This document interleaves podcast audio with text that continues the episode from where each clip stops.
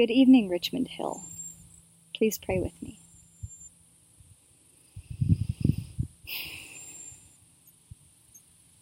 May the words of my mouth and the meditations of all of our hearts be ever acceptable in your sight.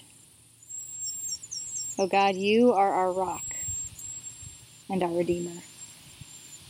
Amen.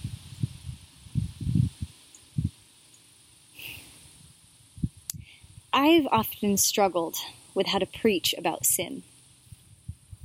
When I was younger, I hated sin talk. It was probably one of the things that kept me away from church for most of my young adult life. For so long, I could only see the way sin was used to demonize, to shame, to other, and to oppress. Flung at others, often from a place of insecurity and fear, the word sin becomes both a dagger and a flame, able to pierce with precision at an intended recipient and also able to spread out of control, becoming a force of its own and consuming everything in its path. Sin has so often been used as a weapon in Christian hands that even now, as I speak, my words are slow to form in my mouth, and they come out haltingly, tenderly, reluctantly. So know this whoever you are and wherever you may be hearing this, Know that you are loved beyond measure, that you are God's beloved child. This is where we must begin. The paradox of faith, however, is that while we are so loved, we also so often fall short of living out that love fully. We are thwarted by obstacles within ourselves and outside ourselves. We so often miss the mark because of our brokenness and our hurt and the pain of the world that surrounds us. Being willing to examine just how far off we veered, looking clearly at our personal and our collective sin, is essential if we are to see ourselves fully. And we are called to love ourselves as we love our neighbor. So we've got to see ourselves fully. But it is painful to see ourselves fully. So painful, in fact, that we are really good at doing everything we can to avoid it. Paul, in the seventh chapter of his letter to the Romans, seems to be in the throes of this pain. I do not understand my own actions, he cries, for I do not do what I want, but I do the very thing that I hate.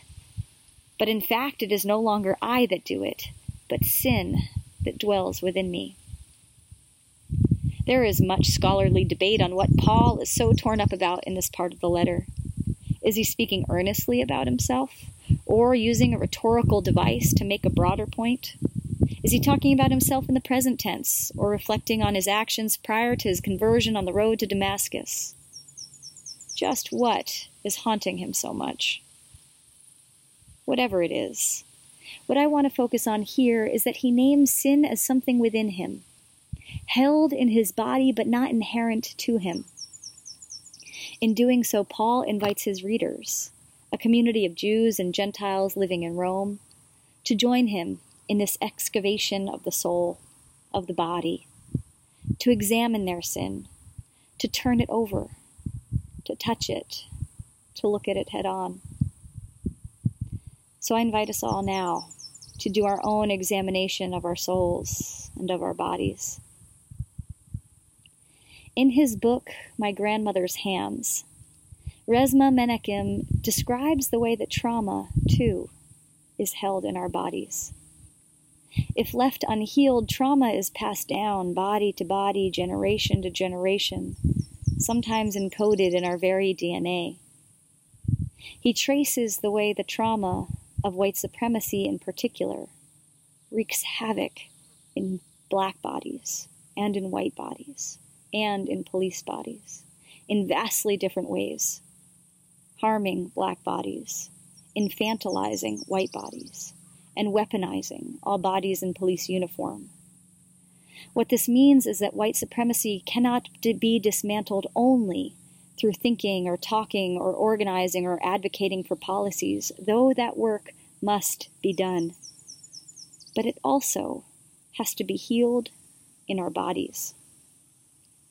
Menakem then describes the difference between what he calls clean pain and dirty pain. Clean pain is the pain of seeing ourselves fully and then addressing what we see. It is the pain that I believe that Paul is experiencing in his letter. It is ultimately a healing pain, building resilience through vulnerability and courage. Dirty pain is the pain of avoidance and denial, and it blocks the ability to heal. Dirty pain is then passed like fire onto others, sometimes doing harm, becoming a force of its own and consuming all in its path. If the trauma of white supremacy is held in our bodies, healing then requires not just a stopping of the bleeding, not just a fix or a suture, but a subterranean look deeply into the wound. So, what do we see when we look deeply? For me, I see the ways in which white supremacy works through my white body, in the fear I have in facing my own complicity, or in the deep tingles of anxiety that I feel when I don't know what to do or what I say, choosing too often to stay silent or pretending I don't see the depth of injustice around me. But that fear and fragility and anxiety that all blocks my ability to see the world fully, to see myself fully, to see others fully, to understand at a deep level that I am not free until everyone else is free.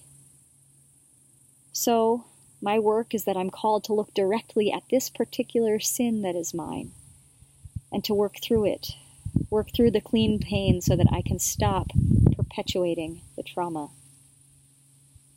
The way that trauma of white supremacy works in your body is different from the way it works in mine. Can you feel the way it works in you? Can you look at it? Can you name it? So then what then do we do with it? In Paul's words, who will rescue us from this body of death? Paul's answer in this passage of clear is clear. Thanks be to God through Jesus Christ our Lord. Amen. Indeed. Yet Paul's answer, while right for us who are Christian, it almost comes too quickly. Grace here in this passage seems almost too easy. But here's the thing while this passage ends with grace, grace through Jesus Christ cannot be the end. Christians so often have used the ideas of sin and grace almost as a carte blanche to keep whatever doing to keep doing whatever we are doing that causes harm. Keep colonizing, keep building empires, keep evicting whoever stands in the way of, de- of development. Keep hoarding, keep bullying, keep denying and dominating because God's grace has got us covered. That's not how grace works. Grace is not the end of the sentence, but the beginning. Only by surrendering to God, only by walking with Jesus, only by recognizing that we cannot fix or save or solve away our sin and our trauma, only then can we begin to heal. Grace is that love that holds us while we work through the clean pain, looking directly at our sin, looking and working through the dirty pain of our unhealed trauma so that we can transform it, not just be saved from it.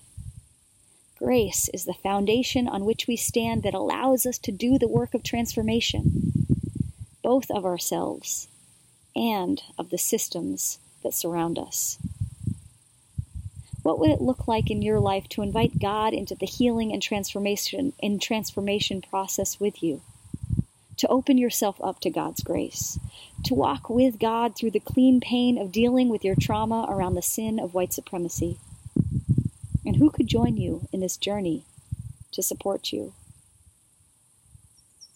So we'll end here where we began, and where we must begin again and again and again.